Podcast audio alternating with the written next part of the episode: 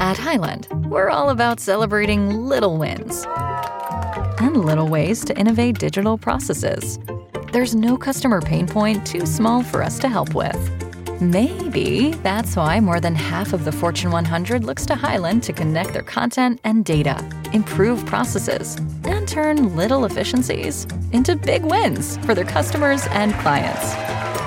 Highland, intelligent content solutions for innovators everywhere at highland.com. You know how to book flights and hotels. All you're missing is a tool to plan the travel experiences you'll have once you arrive. That's why you need Viator. Book guided tours, excursions, and more in one place. There are over 300,000 travel experiences to choose from, so you can find something for everyone. And Viator offers free cancellation and 24 7 customer support for worry free travel. Download the Viator app now and use code Viator10 for 10% off your first booking in the app. Find travel experiences for you. Do more with Viator. Viator.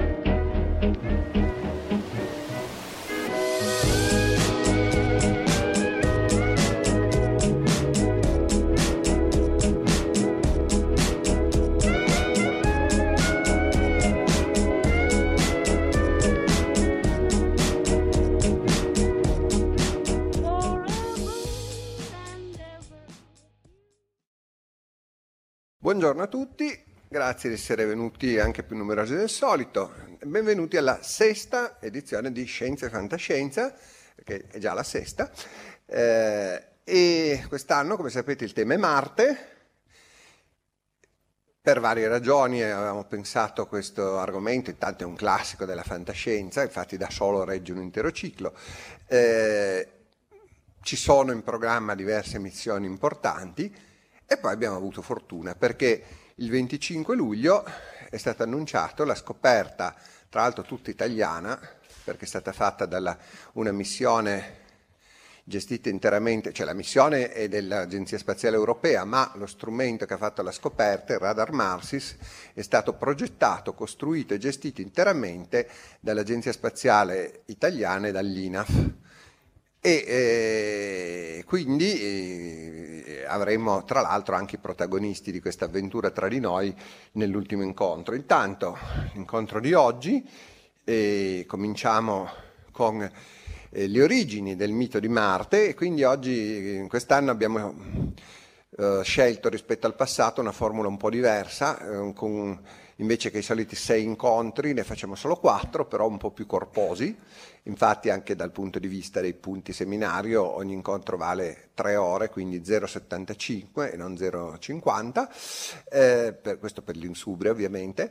E, quello di oggi eh, è l'incontro introduttivo in cui vediamo come è nato il mito di Marte, che è nato da una falsa scoperta, in questo caso quella dei canali marziani, che poi si è scoperto che erano illusioni ottiche, ma per un certo tempo sono stati presi molto sul serio.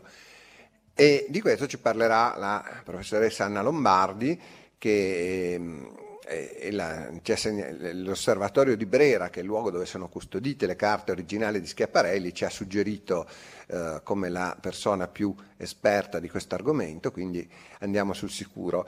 E poi eh, vedremo come il mito eh, suddetto è stato poi sviluppato nel corso della storia della letteratura di fantascienza, eh, qui ci aiuterà come e tradizione Giuseppe Lippi che già altre volte è venuto, eh, stato con noi, che è lo storico curatore della collana Urania Mondadori eh, e quindi già l'incontro di oggi è bello tosto. Poi abbiamo a novembre due incontri, eh, quello, sono un po' appiccicati, ma abbiamo dovuto, qui sono stato un po' obbligato a scegliere la data perché eh, nell'incontro del 14 abbiamo qui eh, Rosalba Bonaccorsi, che oltre ad essere una mia carissima amica è anche una grande scienziata che lavora, è italiana ma lavora da molti anni alla NASA, agli Ames eh, Laboratories, che è uno dei centri più importanti. La NASA è una federazione in realtà di varie realtà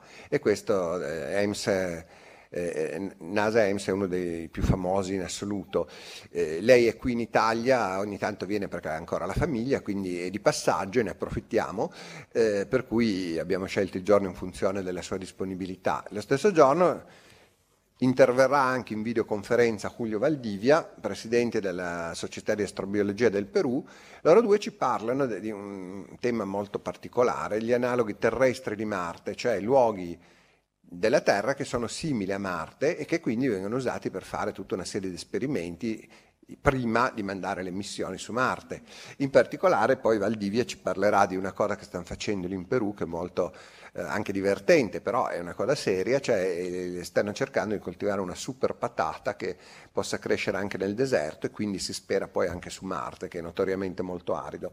Poi il 21 avremo mh, l'incontro su cinema e fumetto, che qui saremo ospiti. Eh, all'incontro primo ho detto quello del 14 sarà in aula magna di Via Ravasi alle 3. Questo qui invece, un, un po' anticipato per esigenze pratiche, eh, sarà alle 14.30.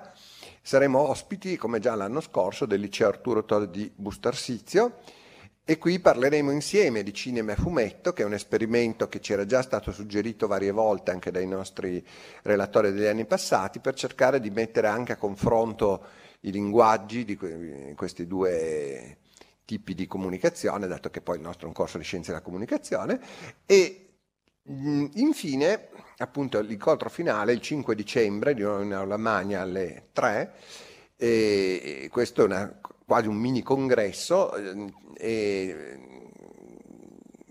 sarà veramente una, un evento speciale perché avremo eh, una bravissima scrittrice di fantascienza, Carla Monticelli, che ha scritto un bestseller anche proprio su Marte.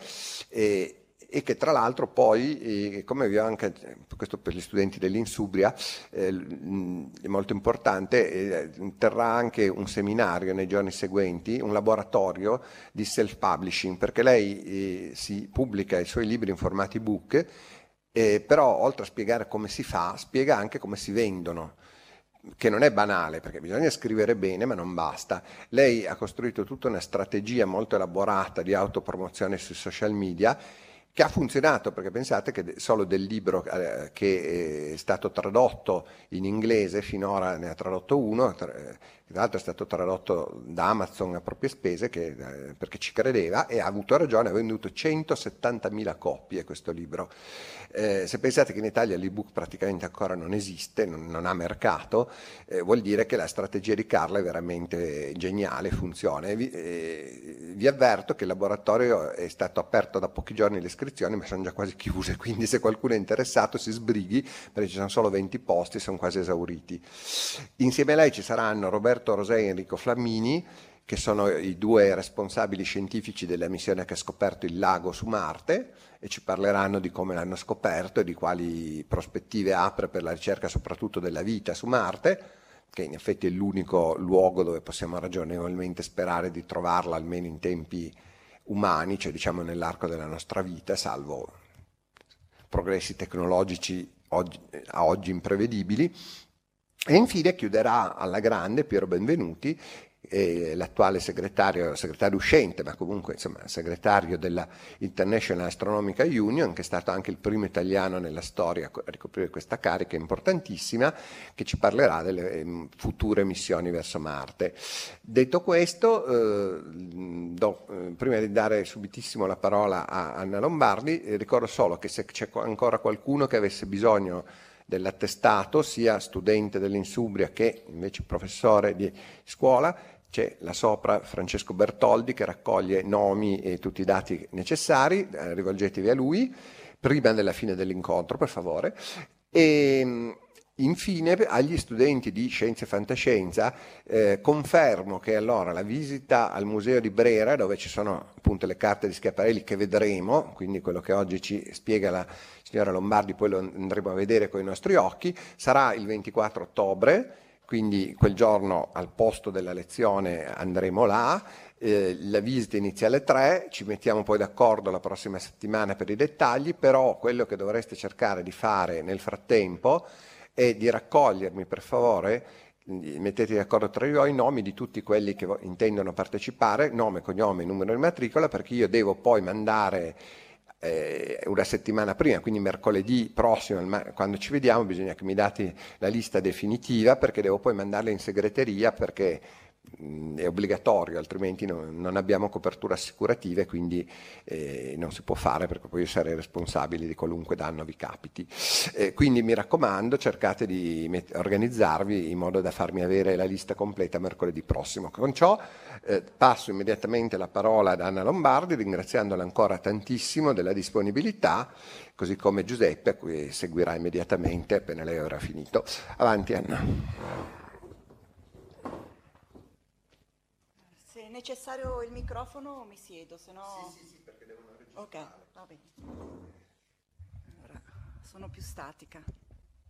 Bene, un, un attimo mi presento, eh, mi chiamo appunto Anna Lombardi, eh, sono una fisica, laureata in fisica eh, all'Università di Milano e poi ho fatto il dottorato in fisica sempre però a Padova, fisica teorica, però sia per la laurea sia per il dottorato ho fatto delle tesi in storia della fisica e dell'astronomia perché è sempre stata la mia passione, sono stata anche fortunata, sul mio percorso ho incontrato persone che mi hanno aiutato a seguire questa passione, ho avuto la fortuna di lavorare 17 anni con eh, Enrico Bellone che era direttore delle scienze e anche uno storico della scienza appunto che ha potuto aiutarmi e, mm, e quindi niente, per, per tanti anni mi sono occupata di alcuni argomenti legati alla storia della fisica e dell'astronomia con contratti di ricerca con l'università o assegni di ricerca.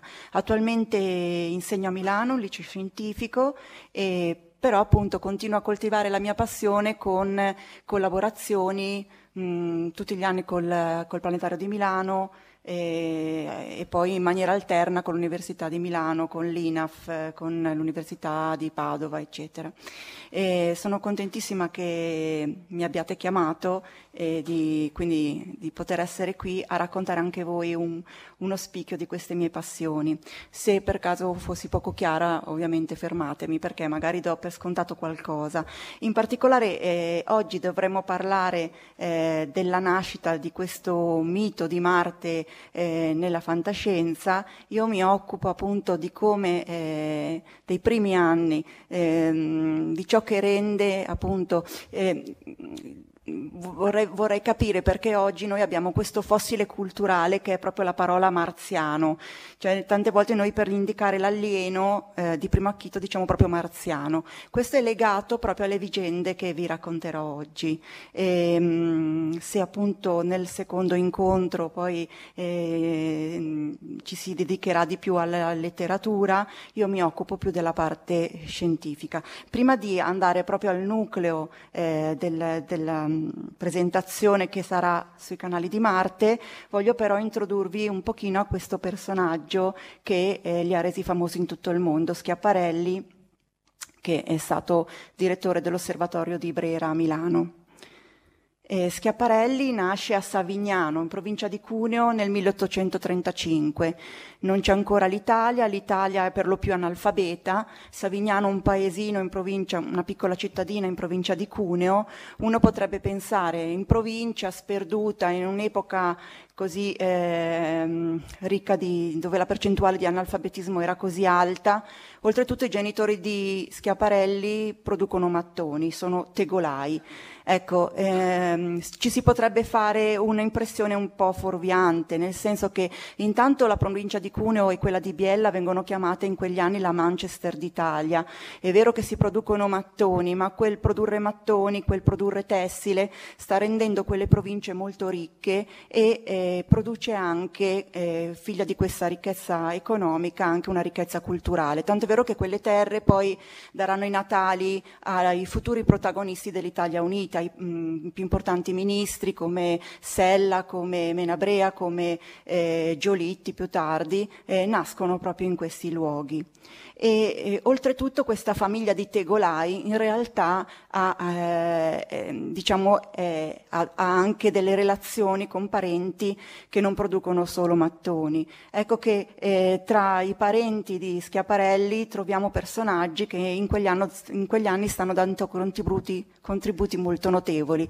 Per esempio Giovanni Battista Schiaparelli, che noi conosciamo con due P per un errore di stampa, eh, appunto all'anagrafe, che forse quelli un po' più della mia età ricordano come quello della borocillina, eh, è un, uno dei più importanti eh, chimici eh, tra fine Settecento e inizio Ottocento e appunto poi dà eh, origine a una casa farmaceutica che poi si diffonde in tutta Italia anche a livello internazionale.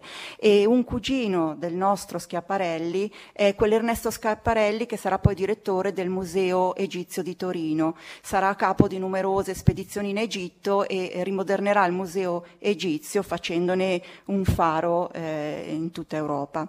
Eh, ecco quindi che ehm, adesso non vi sto a dire altri parenti famosi, ma addirittura quando avevamo studiato un po' l'albero genealogico eravamo arrivato, arrivati ad Anthony Perkins, quindi cioè, proprio le cose più impensate, però evidentemente non si trattava di una famiglia così comune eh, come eh, potrebbe sembrare di primo acchito. Le notizie che noi abbiamo sui primi anni di Schiaparelli ci vengono dai documenti scritti dallo stesso astronomo e che sono conservati tutti ehm, all'osservatorio di Brera. Si tratta di diari, di lettere che ci raccontano della sua infanzia, della sua giovinezza. Ecco, fra eh, i vari aneddoti eh, di Schiaparelli bambino, eh, mi piace ricordare quando osserva un'eclisse con la mamma. Ecco, si è stupito e meravigliato di questa eclisse, però ancora di più ci dice stupito che qualcuno nel mondo la, po- la possa prevedere in anticipo. Ecco, eh, scrive che da quel momento scatta in lui il desiderio di studiare in modo da poter prevedere meraviglie di questo tipo.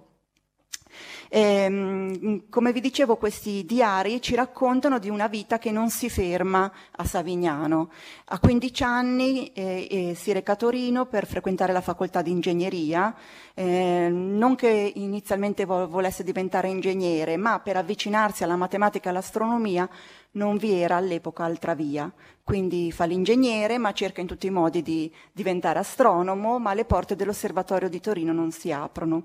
Ecco che però questo giovane, perché 15 anni iscriversi a ingegneria, laurearsi a 19 e, e brillantemente come ha fatto eh, Schiaparelli non è da tutti, ecco questo giovane viene eh, adocchiato eh, da questa futura classe dirigente della futura Italia Unita. Ehm, già ehm, questi personaggi, appunto come Sella, come Benabrea, erano andati all'estero a eh, studiare come, ehm, come ehm, la cultura scientifica eh, potesse essere insegnata ai ragazzi. Quindi era andata a guardare cos'erano i politecnici in Germania, come si insegnavano le scienze in Francia e eh, tornati a Torino decidono di provare a mandare un giovane all'estero a formarsi per vedere poi di avere degli uomini da mettere nelle posizioni chiave in un futuro. Si tratta di un progetto a lungo termine e che andrà a buon fine. Ehm, Difatti, eh, appunto, eh, Schiaparelli parte con una borsa governativa, va a Berlino, studia a Berlino con i più grandi matematici dell'epoca e poi va a lavorare all'osservatorio di Pulkova a eh, San Pietroburgo. Nel frattempo, in Italia ci sono le guerre di indipendenza. Lombardia ehm, è eh, sotto gli austriaci, ma sta cercando appunto di ottenere l'indipendenza e, e col trattato di Villafranca la ottiene. Sto, eh, la sto tirando troppo per le lunghe, no, eh, semmai ditemelo, eh, perché a me piace un po' capire come questo ragazzo viene scelto per diventare il direttore del, del, più grande forse osservatorio dell'epoca, perché appunto stiamo parlando di un ragazzo che a 15 anni, figlio di due eh, costruttori di tegole, mm, improvvisamente viene scelto, mandato a Berlino, ecco, perché lui? Ecco, mh, mm, torniamo a quello che stavo dicendo. L'Italia sta combattendo, eh, per esempio, appunto, il Trattato di Villafranca dopo le battaglie di San Martino e Solferino, quindi siamo nel 1658, e eh, vuole affrancarsi dallo straniero. Eh, non è ancora l'Italia, per ora appunto si tratta di, di qualche cosa che nasce dal Piemonte e sta cercando di allargarsi a Macca d'Olio. E, e, quello che succede nella, nella, sfera privata di Schiaparelli è che il fratello maggiore a 20 anni eh, di Schiaparelli, Eugenio, decide di andare a combattere a San Martino e Solferino. A 20 anni, all'epoca è ancora minorenne, ma eh, eh, falsifica i documenti perché vuole andare a combattere, va, combatte, questa è la battaglia decisiva per liberare la Lombardia dagli austriaci e viene ucciso. Ecco che il fratello di Schiaparelli diventa proprio il simbolo di questi giovani che in tutti i modi vogliono dare la propria vita per l'Italia. Ecco che Milano, liberata dagli austriaci, eh, si trova a dover cercare nuove persone da mettere nelle, ne, nelle posizioni chiave. Vengono chiamati gli austriacanti, coloro che c'erano prima, cioè amici degli austriaci. Se tu eri in una posizione di potere, evidentemente eri venuto a patto con gli austriaci. Ecco che c'è una grande epurazione e eh, si cercano persone eh, che non abbiano avuto nessun contatto col regime precedente. È il momento di richiamare Schiaparelli. Schiaparelli Angelelli che ha avuto questa formazione all'estero, che ha questo fratello che può essere una bandiera della, della futura Italia, eh, che è legato a Sella, eh, a Menabrea, a tutti questi prossimi ministri della nascente Italia, viene chiamato a Milano. A Milano c'è un osservatorio che è in condizioni disastrose, sia economicamente sia dal punto di vista della produzione scientifica. A capo ne è Carlini, che però è anzianissimo, non riesce più a seguire le varie attività e Schiaparelli viene chiamato e viene nominato secondo astronomo. Siamo nel 1859. Secondo astronomo, ma nel 1860 Carlini muore. Ecco, ecco che eh, a Schiaparelli si aprono le porte di un posto veramente di prestigio. Eh, sostenuto dallo zio che era ordinario di storia a Torino, sostenuto da, dai suoi amici che, che l'avevano in, in, mandato all'estero, ehm, diventa il più giovane direttore di osservatorio astronomico in Italia, 27 anni, e eh, comincia a lavorare. Il suo modo di lavorare è molto da ingegnere, lo, vole- lo, vedete da questi suoi quaderni che magari rivedrete quando andrete all'osservatorio. Si tratta di una miriade ordinatissima di numeri che stanno ad indicare tutto il tipo di ricerche a cui si dedicava Schiaparelli. Qual era, ecco, in questo già vi anticipo che si differenzierà un po' dal filone che prenderà il resto dell'Italia in quegli anni.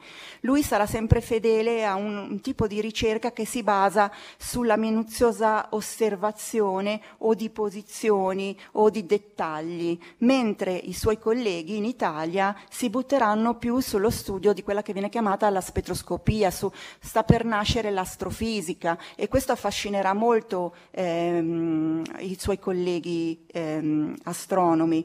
E devo dire che ci vedranno giusto perché fonderanno la prima società degli spettroscopisti, la cui rivista sarà la prima rivista di astrofisica in tutto il mondo, cioè la seconda arriverà solo vent'anni dopo, sarà di Harvard, quindi mh, sarà un'opera validissima, ma Schiaparelli sarà sempre legato invece, come vedremo, a un altro modo di fare astronomia, pur concedendo che si tratta di un settore interessantissimo. Come vi dicevo, si eh, butta a capofitto a studiare, a cercare nuove stelle, a cercare qualcosa che eh, diciamo anche convalidi la sua nomina. Potete immaginare per Milano un piemontese era uno straniero, si trattava di un altro Stato in fondo. Arriva un piemontese o uno straniero a 27 anni senza aver fatto prima nient'altro e diventa il direttore dell'osservatorio. Ecco che lui si trova costretto a dover dimostrare che ha qualcosa più degli altri. E eh, questa dimostrazione passa senz'altro per la scoperta del pianetino Esperia. La ricerca di pianetini era uno dei settori ehm, diciamo più battuti all'epoca e senz'altro in Italia. Il primo pianetino era stato scoperto da Secchi nel 1801. Scusate, ho detto da Secchi, ma è Piazzi, eh, ho sbagliato il cognome, è stato scoperto da Piazzi, quindi un italiano nel 1801 e i, i massimi cercatori di pianetini erano proprio in Italia. E vedete che cambiano i numeri, 66 cancellato diventa 67, sarà poi catalogato col numero di 69, sarà il 69 pianetino, perché talmente sono in tanti alla ricerca di pianetini che eh, ogni giorno, ogni settimana se ne scopre uno, quindi bisogna cambiare eh, l'ordine della scoperta. Questa scoperta è abbastanza importante, cioè si tratta di un pianetino del sistema solare, oltre diciamo ai pianeti più noti, in quelle appunto dal 1801 ci si rende conto che esiste una fascia ehm, una zona del nostro sistema solare che è abitata da una, una, notevole quantità, appunto piano piano si va scoprendo, di piccoli pianetini. Ecco che in quegli anni ovviamente fa scalpore che improvvisamente si scoprano tutti questi pianeti quando fino a poco prima si pensava di aver eh, colmato ogni possibile lacuna con la scoperta di Plutone. Torniamo a Schiaparelli. Con questa scoperta Schiaparelli è in grado di chiedere un telescopio, perché qual è il problema di Schiaparelli? Che questo lavoro l'ha fatto con degli strumenti pessimi. Quindi era costretto a lavorare con strumenti di, mm, non di valore. Questo che vedete e che eh, si trova nella cupola di Brera, io spero che vi sia data l'occasione di vederlo, ecco, è bellissimo. Eh, fra l'altro eh, a me fa impazzire il fatto che eh, praticamente, adesso non so se, se faccio così, voi vedete la freccina? Ecco, vedete questa? Questa è una finestra che si apre no, a cerniera e, e cosa succede? Che quando dove, voi dovete osservare un'altra parte del cielo, girate la cupola eh, per mettere la finestra nello spicchio di cielo che volete osservare voi. E quindi, se sarà possibile, vedrete il meccanismo. Qui lo vedete, ecco, si tratta di questa, di questa ruota di metallo che fa girare tutta la cupola. Ovviamente non il pavimento, se no sarebbe un po' difficile, ma tutta la parte superiore a questa cerniera può ruotare, così permettendovi di osservare il cielo. Questo strumento è il primo strumento scientifico comprato dall'Italia Unita L'Italia nasce nel 1861, questo strumento è comprato nel 1861. Ancora un onore, ma ancora un po' un onere per Schiaparelli. Ancora una volta dovrà dimostrare di meritarselo. E eh, per cercare di dimostrare di meritarselo, ecco, io non so, mh, mm, io ho pensato di vedere questo video, poi, ecco, forse non parte, ma non è che sia estremamente essenziale, però almeno ci rilassiamo anche un attimo. Parte, ci mette un po' di tempo. Si tratta della seconda scoperta importante di Schiaparelle, che è relativa a cosa siano le stelle cadenti.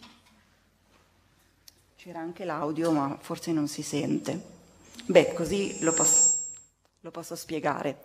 Eh, sì, mm, abbiamo, detto, abbiamo deciso che l'audio non si sente. Comunque, quello che succede è che le stelle cadenti, che a noi sembra mh, mm, ovvio mh, mm, che siano detriti che eh, eh, la nostra Terra va ad incrociare, ecco, quella che vedete nel video sì, è una cometa che gira intorno al Sole. Questa cometa, ruotando intorno al Sole, lascia eh, dei detriti dietro di sé. E quando la Terra nella sua orbita incrocia questi detriti, questi detriti bruciano per attrito nell'atmosfera e quello che osserviamo sono le stelle cadenti. Ecco, a noi sembra una cosa ovvissima, ovvissima penso che non si dica, molto ovvia, ma eh, in realtà alla fine dell'Ottocento non si era assolutamente d'accordo sulla natura delle stelle cadenti, addirittura si pensava che si trattasse di vulcani lunari, che davano origine a questi effetti, quindi lapilli che provenivano addirittura dalla Luna, per altri erano fenomeni astronomici. E Schiaparelli invece dimostrò con le osservazioni ed il calcolo, e si trattava di calcoli eh, davvero precisi e complessi, eh, cui in cui lui si avvantaggiava della sua formazione di alta matematica, eh, e dimostrò appunto che, ad esempio, le lacrime di San Lorenzo, quelle stelle che osserviamo attorno al 10 di agosto, eh, non sono altro che il detrito del passaggio eh, di una cometa. Ecco che eh, questa scoperta che appunto lui ehm, avvalla con questi calcoli che nessuno più osa mettere in discussione, si tratta proprio, ehm, lo mette finalmente eh, nell'Olimpo degli astronomi, cioè lo rende degno finalmente di questi strumenti, di questa posizione, perché come vi dicevo si tratta di un fenomeno che fino a quel momento non aveva trovato nessuna buona spiegazione. Addirittura vince numerosissimi premi di accademie, questo è il premio Lalande dell'Accademia delle Scienze di Parigi, ma numerosissimi premi e soprattutto può chiedere un altro telescopio ancora più grande, forse qualcuno di voi ne ha sentito parlare perché hanno fatto l'inaugurazione del suo restauro l'anno scorso al Museo della Scienza e della Tecnica. Prima l'avevano portato a Merate. Ecco, perché è così impensabile chiedere un altro telescopio? Perché in quegli anni eh, la gente non ha da mangiare, cioè l'Italia è veramente povera, si stanno facendo le tasse sul pane, le tasse sulla farina. E, e, questi strumenti costano tanto, le lenti vengono fatte arrivare dalla Germania, eppure, vedete, questa lettera che vedete qui sulla destra è un, un comunicato. Con cui Sella comunica caro amico a Schiaparelli, i risultati della votazione. Favorevoli 192, contrari 37. Si pensa che la scienza possa essere uno strumento per far progredire la nazione. È incredibile, ma è così. Ecco cosa intanto stava facendo Schiaparelli e qua ci avviciniamo diciamo, a quello che ci interessa di più. Eh, Schiaparelli eh, in una notte in cui il cielo non è abbastanza buono per cercare le stelle, quelle stelle, in particolare in questo periodo si stava appassionando alla ricerca di stelle doppie. Eh, vi dico solo che ne catalogò 11.000 non conosciute prima, per dire la costanza che aveva nell'osservazione. Ecco, una sera che il cielo eh, non era abbastanza buono per questo genere di osservazione, decide di provare a puntare il suo telescopio verso Marte. Era il 23 agosto del 77 e nel suo diario leggiamo non era da principio mia intenzione consacrare a Marte una serie continuata e regolare di osservazioni.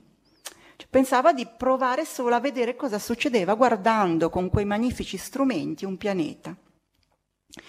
Eh, questi sono i primi disegni di Marte da, eseguiti da Schiaparelli e li, li confronta con le mappe più famose dell'epoca. La differenza non è poi molta. Queste sono mappe pubblicate di chi si occupava solo di Marte, queste sono mappe un po' più antiche, queste sono ma- mappe più recenti, più vicine all'epoca in cui si, ci troviamo, il 77. Ecco, la mappa di Marte eh, che farà Schiaparelli però sarà molto diversa da queste, perché Schiaparelli a questo punto dice se il mio primo disegno è uguale alle mappe di altri che per anni hanno continuato questo lavoro, forse io posso riuscire a fare una mappa migliore.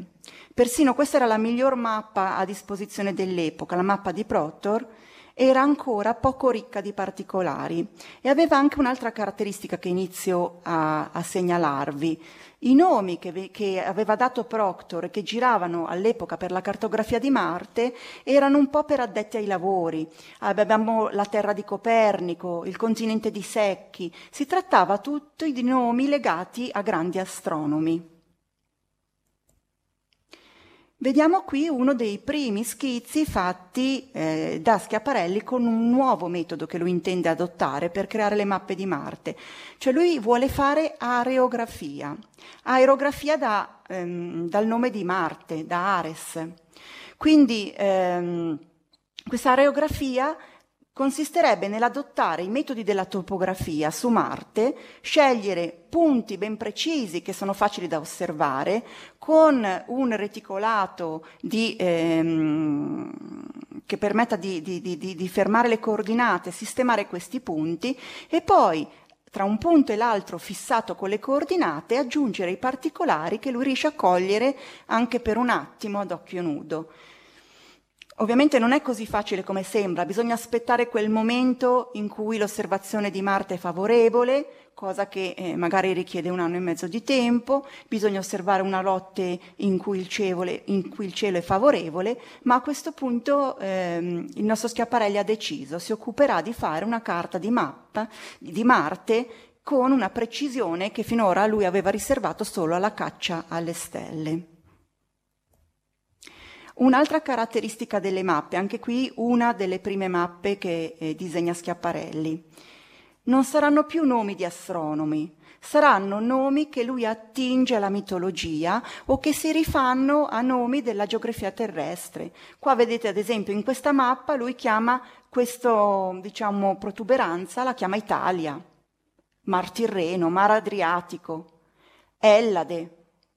Capite che questi nomi di Mare Egeo cioè, richiamano il, il fatto che forse Marte è un'altra terra.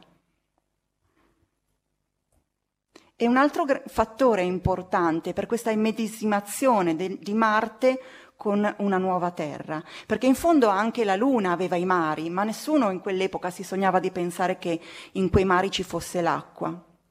L'altra caratteristica così importante è il colore azzurro che eh, Schiaparelli sceglie per la prima eh, carta che pubblicherà nel 1878, l'anno dopo. Cioè si tratta di, in realtà di una serie di mappe, ma avranno tutte questa caratteristica, le mappe azzurre. In realtà, ci dice lo stesso Schiaparelli, lui è daltonico, quindi fa un po' fatica a vedere di che colore effettivamente sia Marte. Tanto più ci dice che i colori virano tutto verso il verde. Fra l'altro, ehm, se andiamo a guardare le carte di, ma- di Marte di quegli anni, troviamo i colori più disparati, dall'arancio al marrone al verde. Questo perché eh, gli studi adesso di, di, ottica fisiologica ci dicono che un occhio affaticato che continua a osservare un colore produce poi anche per quel, con, mh, mm, quel fenomeno ottico che si chiama contrasto simultaneo anche il colore proprio esattamente opposto. Quindi se guardiamo l'arancione vediamo anche il verde dopo un po', cioè si fa fatica veramente a capire che colore si sta guardando, tanto più se si è daltonici. Ecco che questa scelta dell'azzurro che fa Schiaparelli, ancor più avvicina Marte all'idea della Terra. Quindi un metodo di cartografia terrestre, nomi o terrestri o di mitologia popolare e un colore per i, tra virgolette, mari che sia azzurro. Attenzione, Schiaparelli dice guardate che io chiamo mari quelli che mi sembrano essere, avere una profondità di, riversa rispetto a quelle che chiamo terre. Chiamo fiumi, quelle, mh, mm, diciamo, quei dettagli allungati, e, diciamo, sono nomi pratici, non hanno un corrispettivo fisico. Assolutamente non mi sento di dire che ci sia l'acqua su Marte, anche se in quegli anni eh, i primi studi spettrografici sembravano indicare la presenza di vapore acqua su Marte.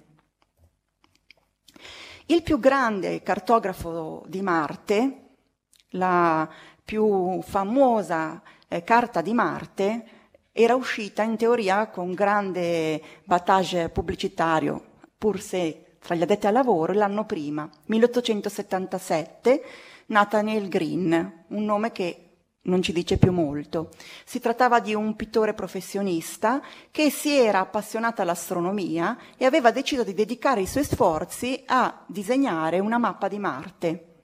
Per 16 anni raccoglie tutte le mappe dei colleghi, osserva con strumenti che si procura per, per suo conto, fra l'altro aveva anche fondato la British Astronomical Association, eh, proprio ci credeva, diciamo, nella sua passione per l'astronomia e eh, finalmente nel 77, dopo 16, come 16 anni di lavoro, pubblica questa carta, ancora il continente di Secchi, di Herschel, la vecchia terminologia e vedete pochi particolari. Questa del 77, Green viene a conoscenza del fatto che c'è questo ragazzo a Brera, Milano, che sta facendo delle carte di, ma- di Marte molto più ricche di dettagli. In effetti questa sarà la carta che uscirà nel 78. Vedete, mm, torno indietro, vedete quanti dettagli in più. Provate a pensare questo Nathaniel Green, eh, gli viene diciamo così, eh, mm, per essere aulici, un coccolone. Ecco, ecco che ehm, forse avrete sentito parlare di una brutta traduzione del termine canali. Eh, in realtà abbiamo trovato eh, all'osservatorio di Brera delle lettere che ci raccontano una storia un po' diversa. Allora, Green si fa mandare da, da Schiaparelli queste sue mappe e scrive a, a Schiaparelli eh, sì, Schiaparelli chiama alcuni di questi fiumi, li chiama canali, riprendendo il termine che già aveva usato Secchi per queste protuberanze lineari di, di Marte. Quindi è vero, ha usato il termine canali, ma non ha usato il termine canals in inglese Schiaparelli. Sarà Green per la prima volta in una lettera a dire io ho certamente fallito a vedere quella quantità, quel numero di sottili canali scuri che io vedo nelle tue mappe. Cioè, lui non crede che Schiaparelli davvero veda quei canali. Schiaparelli cosa gli risponde? Eh, mi spiace per te, sei stato sfortunato. Cioè, è diciamo un po' quel piglio un po' dei, dei giovani. Ecco, non è molto diplomatico. Green eh, se la prende, eh, alla, alla, al meeting, diciamo, alla, al convegno della Royal Astronomical Society che si tiene subito dopo nel 78, decide di andare con le lettere di Schiaparelli, con le mappe di, di Schiaparelli e in quella eh, sede dice ma se queste linee ci fossero su Marte, Schiaparelli avrebbe trovato dei canals su Marte. E adesso eh, dobbiamo dire perché questa parola canals è così diversa da canale perché canal in inglese non vuole dire canale, ma vuol dire canale artificiale. Canal proprio in quell'anno è il canale di Panama che si vuole costruire. Proprio in quegli anni Canal è il canale di Suez, cioè Canal è il frutto della massima espressione dell'ingegneria in quegli anni che permette a degli esseri pensanti di migliorare la propria vita. Mentre il canale, come la manica, il canale eh, naturale, che in italiano si dice nello stesso modo, in inglese si, eh, per l'inglese ha un proprio termine che è channel. Ecco quindi che non è una cattiva traduzione, è proprio una presa in giro da parte di Green rispetto alla mappa di, di Schiaparelli. Secondo Green, Schiaparelli si è un po' inventato questi particolari che pensa di eh, aver visto. Questa eh, mh, diciamo, provocazione di Green ha talmente presa sul suo pubblico di astronomi che eh, esce dall'ambito ristretto degli astronomi attraverso prima Nature, poi il New York Times, arriva anche, diciamo, esce dalle mura accademiche e arriva anche al pubblico più vasto. Intanto, ehm, poi torneremo su questo aspetto, il nostro Schiaparelli prosegue il suo lavoro. Eh, pian piano arriva anche il secondo telescopio, quindi vede sempre meglio la superficie di Marte e vediamo, ad esempio, da questo ingrandimento come mano a mano, questa si tratta di una mappa precedente che lui aggiusta, perché quello che osserva di anno in anno, vedete come continua a correggere le sue osservazioni, lui osserva che i canali si spostano e che soprattutto raddoppiano, quello, quel fenomeno che lui chiama la geminazione dei canali. Attenzione, ci dice, io non so mh, mm, dare una ragione della natura di questi canali, né su che cosa essi siano, si tratta di vegetazione, si tratta di acqua, si tratta di roccia, né eh, sul fatto che siano o costruiti o qualcosa di naturale. Io l'unica cosa che intendo fare è proseguire a osservare. Lui davvero tante volte scriverà questa cosa. Adesso non mi sembra il caso di mettermi a leggere, mi ero anche trascritta un po' di sue frasi, che, però eh, diciamo il succo è questo. L'astronomo non deve interpretare quello che vede, ma deve cercare sempre, ovviamente sfruttando una tecnologia che sempre più andrà migliorando, di eh, fornire i dati sempre più precisi e quindi vedere e segnalare e pubblicare quello che lui osserva. Questo è un'altra, un altro diario di Schiaparelli, questo invece è la mappa pubblicata diciamo, del, di questa stessa osservazione e anche qui è, è, è possibile vedere, vedete, questi due canali affiancati che in un primo tempo Schiaparelli aveva visto come un ultimo canale, come un unico canale e eh, opposizione dopo opposizione, dal 77 si passa al 79, si passa all'81, ecco che eh, gli sembra essersi sdoppiati, geminazione da gemelli, quindi eh, questo raddoppio di alcuni canali.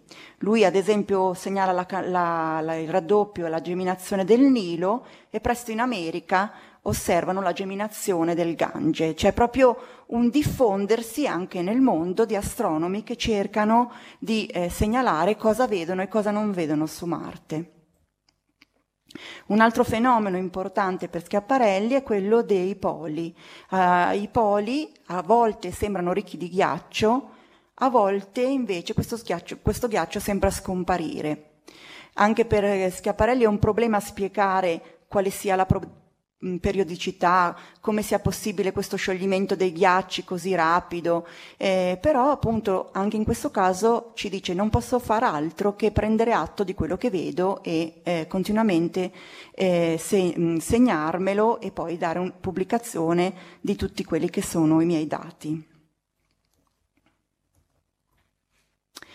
E come vi dicevo, piano piano questo dibattito per cui questo signor Schiaparelli in Italia avrebbe visto che anche su Marte ci sono degli ingegneri che eh, costruiscono canali, ehm, esce dalle mura accademiche e eh, le pubblicazioni fatte da Schiaparelli con tutti i suoi dati e tutte le sue mappe eh, vengono tradotte un po' in tutto il mondo. Qua vi ho messo qualche edizione, vedete i timbri sono tutti dell'osservatorio, quindi potrete vedere, queste sono tutte edizioni ma, che trovate anche nelle, nelle biblioteche, eh, in tedesco, in francese, ma davvero in tutto il mondo si diffondono queste carte, queste osservazioni, questi scritti di Schiaparelli. Oltretutto Schiaparelli non solo vuole divulgare in tutto il mondo per gli astronomi quello che ha visto, ma eh, si occupa anche della divulgazione per eh, chi non è astronomo. Eh, per esempio questo libro, Le più belle pagine di astronomia popolare, che sarà pubblicato postumo, avrà una larghissima diffusione, viene considerato appunto un libro stupendo per chi si avvicina all'astronomia. Un libro particolare è quello eh, che prende il titolo della vita sul pianeta Marte. Anche qui in realtà inizialmente eh, molti di questi libri mh, hanno, mh, escono originariamente come eh, su riviste a puntate e poi vengono raccolti e pubblicati tutti insieme alla fine. Ecco, questo libro è un po' diverso perché in questo libro eh, Schiaparelli ci racconta qualcosa di nuovo. Ci dice innanzitutto che con tutti questi canali Marte probabilmente è il paradiso degli idraulici, perché eh, ovviamente eh, tutti questi tubi, questi che, che fioriscono, che vengono aggiunti, tolti, sdoppiati.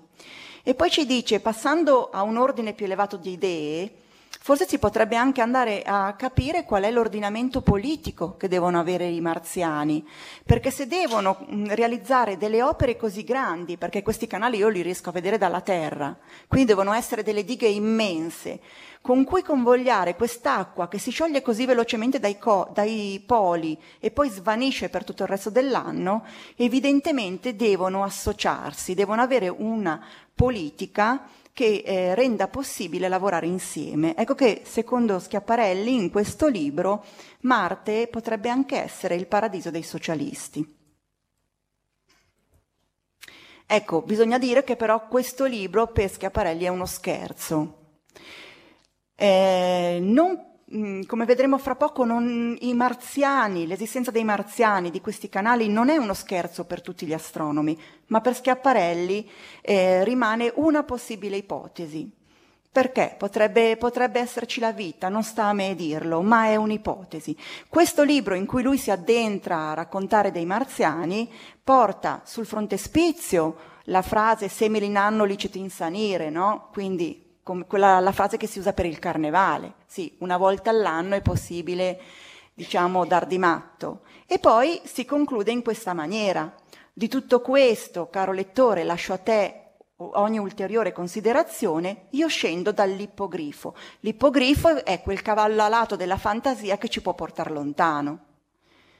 Se vuoi puoi continuare la volata. Ma Schiaparelli non dirà mai nel, nelle sue opere io credo che esista la vita, io sono convinto che esista la vita, se non in, questo, in queste ipotesi fantasiose. Non sta a lui decidere se esiste o non esiste, a lui sta solo registrare quello che vede ai suoi tan- eh, cannocchiali, ai suoi telescopi, scusate. Ecco, c'è un problema che non tutti gli astronomi sono così razionali, sono così, io dico ingegnere perché sono fisica, quindi con le persone così razionali, così, dico sono un po' ingegnere però. Alcuni astronomi invece prendono molto sul serio questa ipotesi di Marte. Tra tutti io eh, ricordo Parsifal Lowell.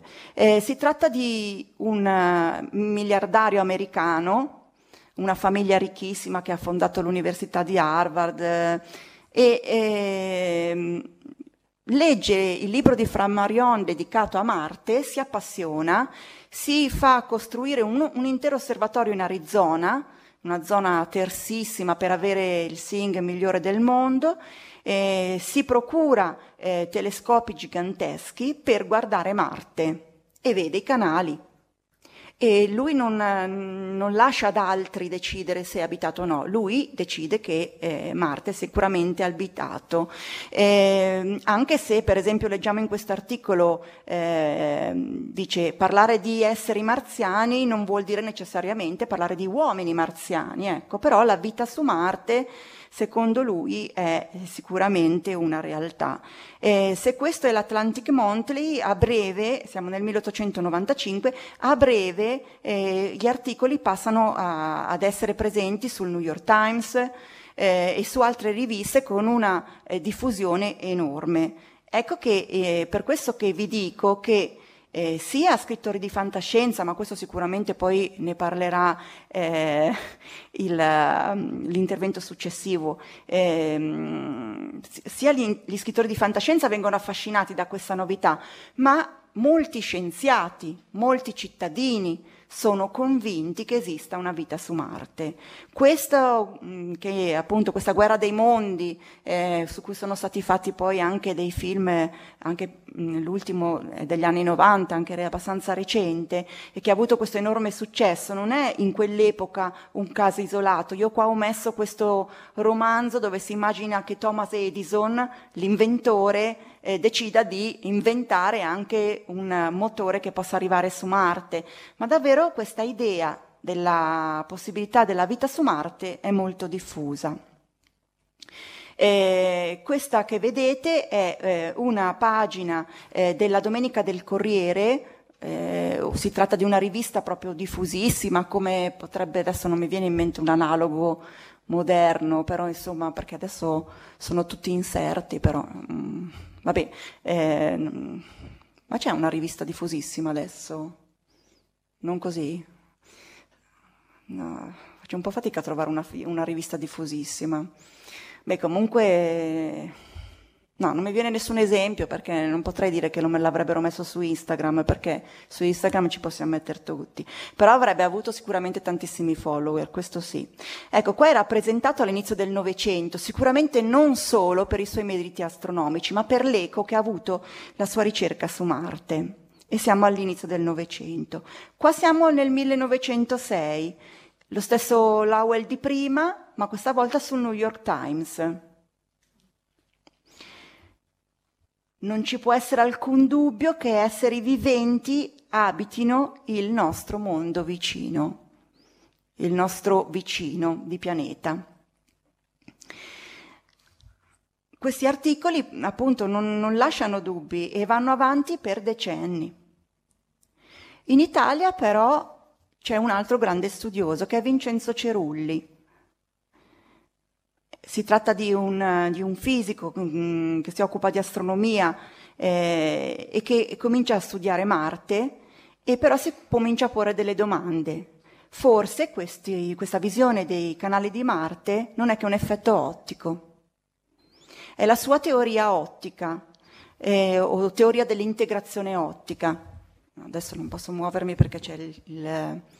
Ma ecco, se qualcuno di voi si mettesse davanti alla gamba di questo tavolo, adesso eh, non mi viene tanto l'esempio. Se io adesso mi mettessi lì davanti e vi chiedessi quante gambe ha il tavolo, voi direste quattro, ma magari non le avete viste, ma il vostro cervello ricostruisce questa immagine perché è la più ovvia. Ecco, la teoria prende un po' spunto da quest'idea, cioè il nostro cervello cerca di unire delle macchie che fa fatica a vedere, ricostruendole, unendo i puntini in modo da ricostruire delle forme che invece conosce. E, è un po' quello che succede, questo vedete il bacio sulla luna, un, non a caso una, un'incisione di fine Ottocento. Questa è una foto della luna.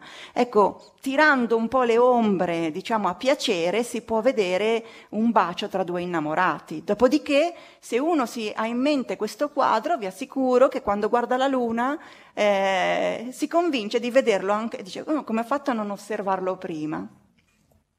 E cosa pensa Schiaparelli di questa teoria che va a disfare tutto questo mito di Marte? Schiaparelli dice, ma probabilmente ha ragione. E fa questo esempio. Probabilmente, ci dice Schiaparelli, ci troviamo in un momento di passaggio della tecnologia e aveva ragione. Si, ci, si era raggiunto un limite fisiologico dell'occhio. L'osservazione a occhio nudo era, era arrivata al suo limite. Adesso io non so se ho fatto le proporzioni giuste. Se le ho fatte giuste, quelle vi dovrebbe sembrare un quadratino grigio. Ditemi di sì, tanto. Ok. E se io ingrandisco il quadratino, qualcuno di voi comincerà a dire ma secondo me sono delle righe nere. Qualcuno che ci vede peggio dirà no no è un quadratino grigio ancora. Adesso tutti dicono no, sono delle righe nere, le vedo anch'io. Eh, forse mi faccio anche già l'idea di che cosa sia, sicuramente vedo del nero e del bianco. Se ingrandisco ancora, appunto, uno dice, ma ah, guarda che lì sono delle scritte, io vedo le lettere, e l'altro dice, no, io le lettere non le vedo, magari mi sta turlupinando e sono dei quadratini, e poi adesso, quando vedremo bene che cos'è, non sarà un libro scritto. Ingrandisco ancora e tutti siamo d'accordo, ok, è un libro scritto. Ecco, quello, questo è un esempio proprio fatto dallo stesso Schiaparelli, che con umiltà dice, forse siamo in una di quelle fasi dove stiamo passando da, una, da decidere che Marte non ha dettagli, perché la tecnologia non ci permette di vedere dettagli, a un momento in cui una nuova tecnologia mi darà i dettagli esatti. Allora qualcuno vede di più, qualcuno vede di meno, ma siamo in un momento in cui questo dubbio è dato da un passaggio di tecnologia. Questa nuova tecnologia sarà poi la fotografia. Infatti sia Cerulli sia lo stesso Schiaparelli chiedono a Lowell di dotarsi di un'apparecchiatura fotografica e Lowell lo fa.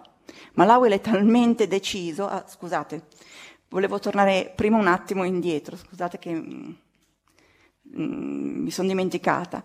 Eh, volevo dire ancora una cosa prima di arrivare alle fotografie che questa, nonostante Schiaparelli abbia detto no, eh, probabilmente ha ragione Cerulli, probabilmente io sto vedendo qualcosa che eh, va oltre, io sto cercando di usare l'occhio in una maniera che, eh, forzando la sua natura, quindi andando oltre quello che è il potere risolutivo dell'occhio, e aveva ragione.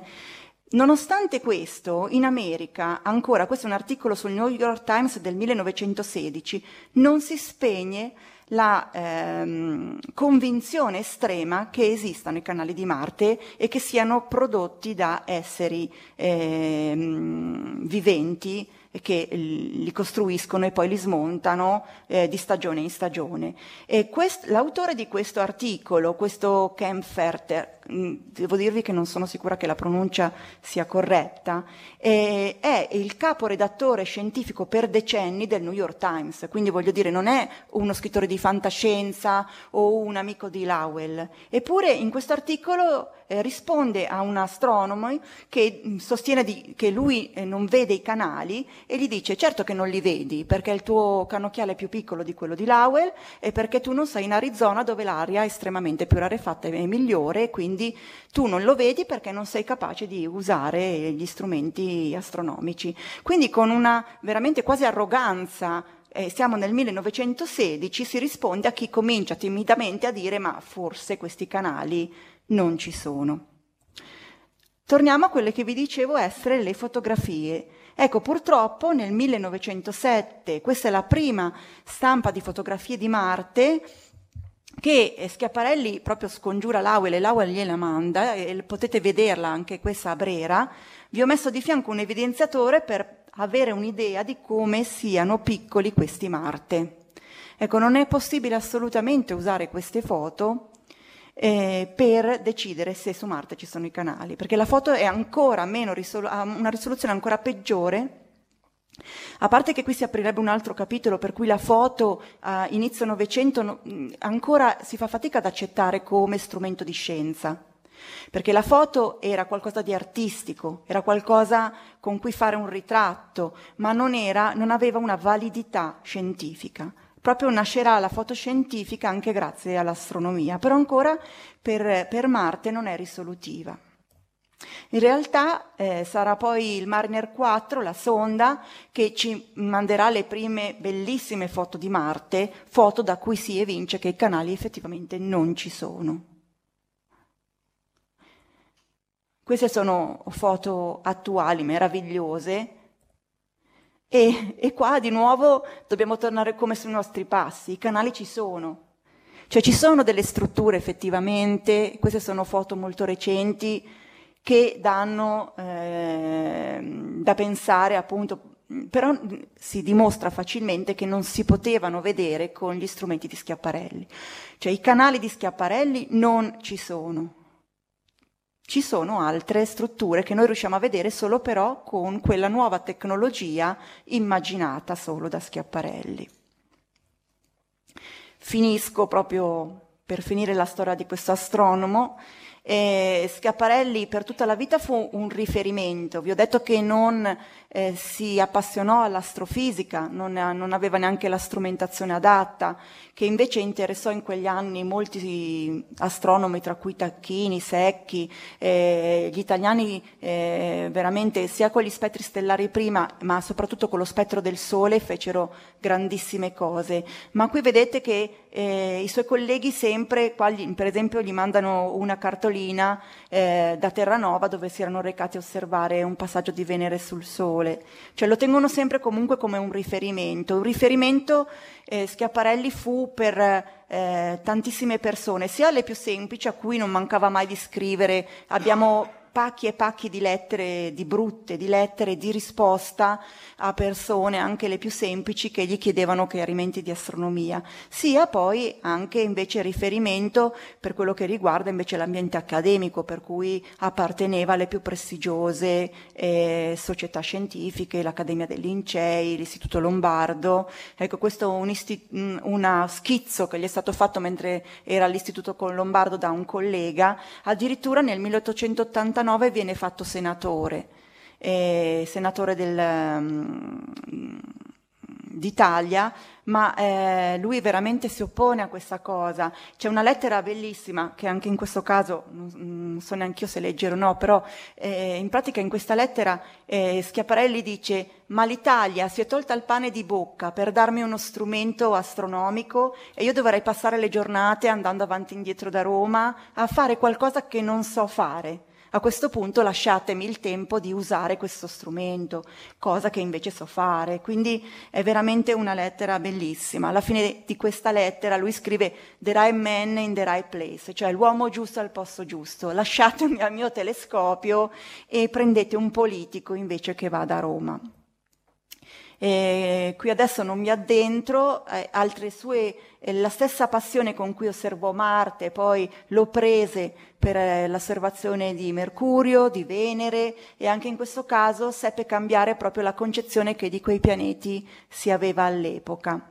E oltretutto il suo sogno era anche quello di ricostruire la storia dell'astronomia e come eh, in, in, altri settori non gli bastava andare a leggere quello che altri avevano scritto, ma eh, iniziò a studiare il Sanskrit sanscrito, eh, il greco, le varie lingue antiche per poter leggere le fonti originali con cui scrivere la sua storia dell'astronomia. Eh, se studiò tanti settori, anche lui riconobbe che Marte sicuramente era stato eh, il pianeta che più l'aveva affascinato, che più aveva eh, fatto di lui Schiaparelli. Eh, dice in questa lettera, eh, recentemente ha studiato alcune osservazioni babilonesi di, Ma- di Marte e si tratta della, della nascita dell'astronomia. Quindi Marte come nascita dell'astronomia e ci dice davvero un pianeta prezioso. Pensiamo che Plero, impazzendo su Marte, ha scoperto le leggi dell'astronomia nell'astronomia nova, cioè l'orbita ellittica nasce proprio per cercare di svelare quei cappi strani che compiva Marte nel cielo. E dice oggi Marte forse ci vuole svelare il mistero della vita su un altro mondo. Quindi vede Marte come un, un filo rosso che ha condotto l'astronomia attraverso i secoli. E poi conclude dicendo il Marte terrestre, cioè la guerra, che invece bisogna abolire.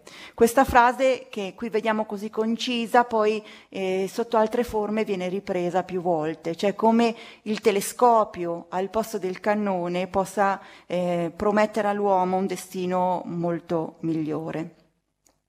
Una curiosità che forse vedrete eh, una delle ultime cose che possiamo leggere sui suoi diari è questo elenco compilato veramente mh, mm, eh, nel gennaio del 1900, quindi dieci anni prima della morte. Si tratta dell'elenco delle cose che deve fare prima di morire. Vedete come era organizzato? La prima la cancella, vi posso dire che la settima memoria su Marte, sull'opposizione del 1890, viene pubblicata, quindi poteva cancellare anche questa e poi mano a mano eh, ci sono le altre, eh, gli altri libri che intendeva scrivere.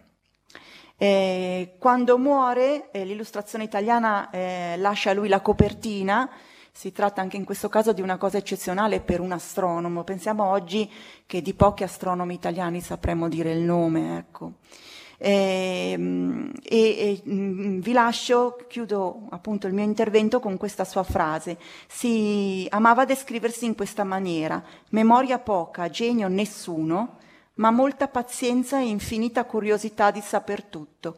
Questo è pressappoco il mio ritratto intellettuale. Ok, lascio il posto.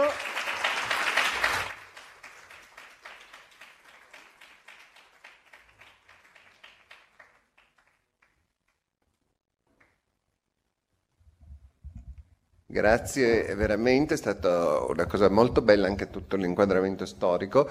Eh, adesso, sì, no, sì, sì, tu eh, Giuseppe, le tue cose sono già... Le hai già messe la tua presentazione? Lo devi ancora caricare? Ok. Eh, sì, intanto se c'è qualche domanda per la signora Lombardi, intanto scusate, mi ero dimenticato di dire una cosa. Eh, cercate di farlo ordinatamente, in effetti insieme a nome, cognome e dati dovreste dare ciascuno l'email perché sennò non posso spedirvi il certificato, mi sono dimenticato di dirlo, andate sempre da uno alla volta in modo ordinato per favore. E intanto c'è qualche, se c'è qualche domanda mm, per la signora Lombardi poi passiamo la parola a Giuseppe Lippi. Eh, sì, eh, possiamo avere un attimo il microfono, dovete parlare nel microfono perché la registrazione viene fatta come sempre dall'interno del sistema, quindi anche se avete una voce possente, non, se non parlate nel microfono le vostre parole storiche non saranno registrate e non passeranno alla storia. Vai Alberto.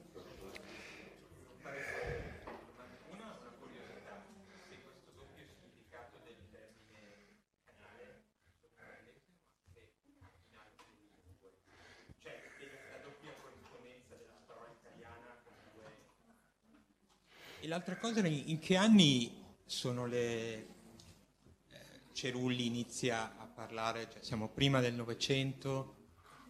Perché la, la mia allora, Cerulli... seconda domanda era legata al fatto che praticamente nella, nel mondo microscopico, quindi della biologia, si pongono effettivamente gli stessi problemi. 1896. Per Cerulli è 1896. Ehm, mentre per le altre lingue devo dire la verità che non sono preparata.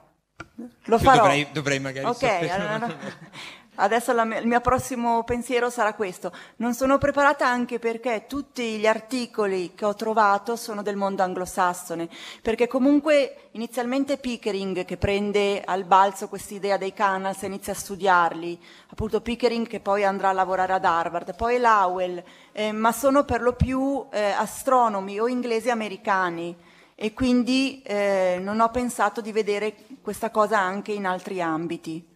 Tutti gli articoli che ho trovato sono del mondo anglosassone.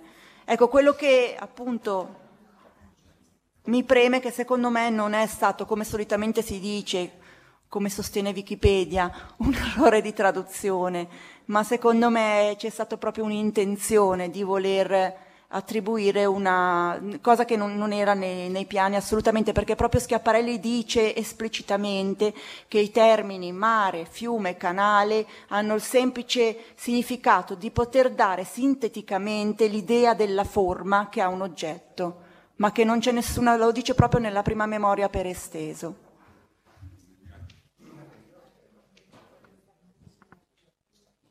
Qualcun altro? Ezio. Ezio Vaccari.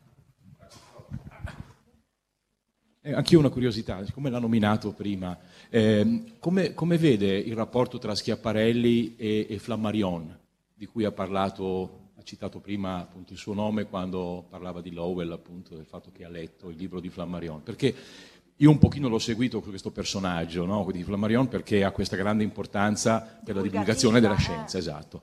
E, e molto- mi interessa molto scoprire appunto che Schiaparelli poi aveva anche lui un po' guardato questi aspetti, il libro che lei ha mostrato alla fine, anche se postumo, no, le più belle pagine dell'astronomia popolare, sembra far riferimento all'astronomia All'astronomia popolare. Flammarion. Ecco, Flammarion che tra l'altro scrive in francese, poi viene tradotto in tante lingue.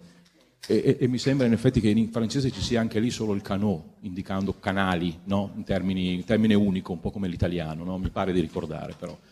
Eh, però volevo chiederle perché in effetti mi sembra che Flammarion sia una figura un po' a metà strada fra, fra Schiaparelli e, e, e Lowell, no? cioè in fin dei conti scrive un libro in cui parla di condizioni di abitabilità di Marte, no? quello del 92 di cui appunto si, si nutre Lowell.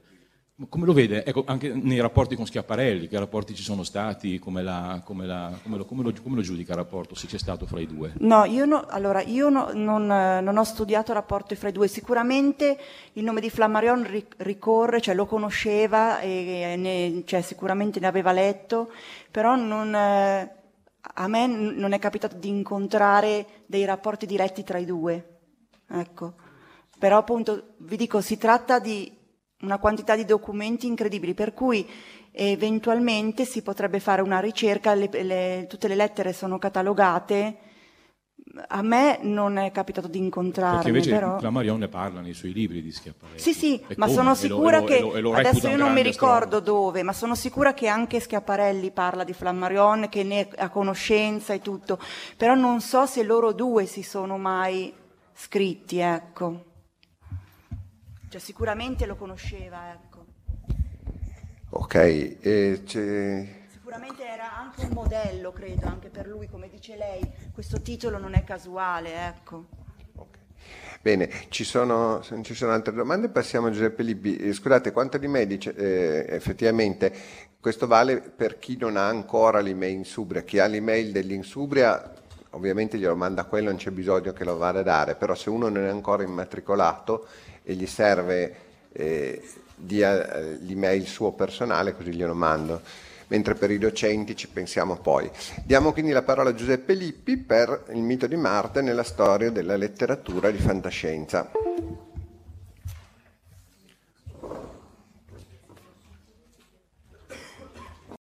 Avete ascoltato Fantascientificast, podcast di fantascienza e cronache della galassia, da un'idea di Paolo Bianchi e Omar Serafiti, con il contributo cibernetico del Cylon Prof Massimo De Santo. Potete seguirci ed interagire con noi sul nostro sito fantascientificast.it, su Facebook alla pagina Fantascientificast, su Twitter sul profilo at fantascicast, sul nostro canale Telegram t.me slash fantascientificast, sulla nostra community Telegram t.me slash fsccommunity. Se siete particolarmente timidi, potete utilizzare la vecchia, cara e affidabile posta elettronica, scrivendoci all'indirizzo redazione at fantascientificas.it. Tutte le puntate sono disponibili sul nostro sito, su Apple iTunes, su Spotify e su Podbean all'indirizzo podcast.fantascientificas.it.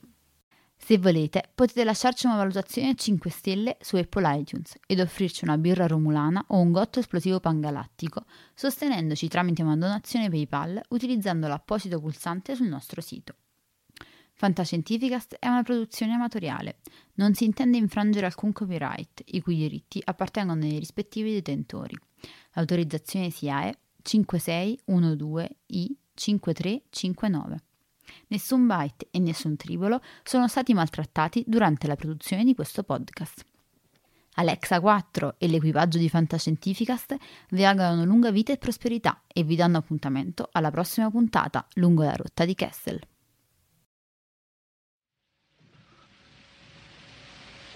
Io ne ho viste cose che voi umani non potreste immaginarvi. Navi da combattimento in fiamme al largo dei bastioni di Orione. E ho visto i raggi B balenare nel buio vicino alle porte di Tannhäuser.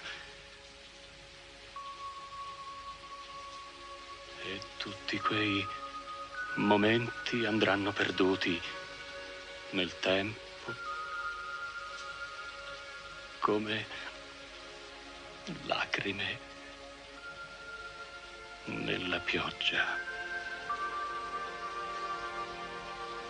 È tempo di morire.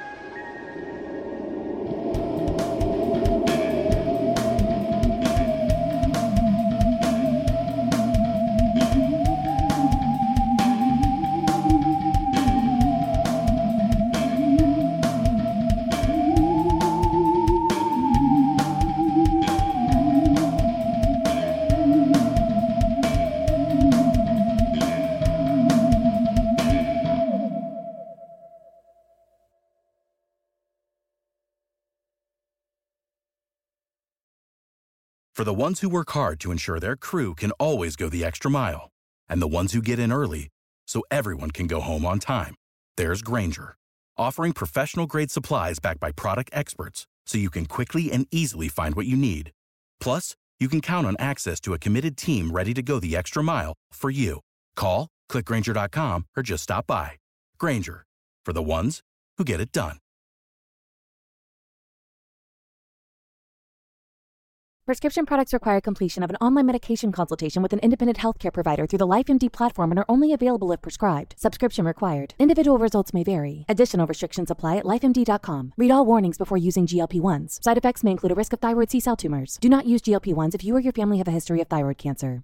If you've struggled for years to lose weight and have given up hope, did you know you can now access GLP 1 prescription medications through LifeMD? LifeMD is now offering eligible patients online access to GLP 1s, the breakthrough prescription medication that can help you lose body fat and weight. Listen to what people are saying. You just take your shot. It doesn't feel like you're on a diet. What I wasn't expecting it to do was to shut off the food noise. This was life altering. And if I can do it, I feel like anybody can do it. And here's the best part your insurance may cover 100% of the cost of your medication. So go to trylifemd.com to have your eligibility checked right now. Get started today at trylifemd.com. That's T R Y L I F E M D.com.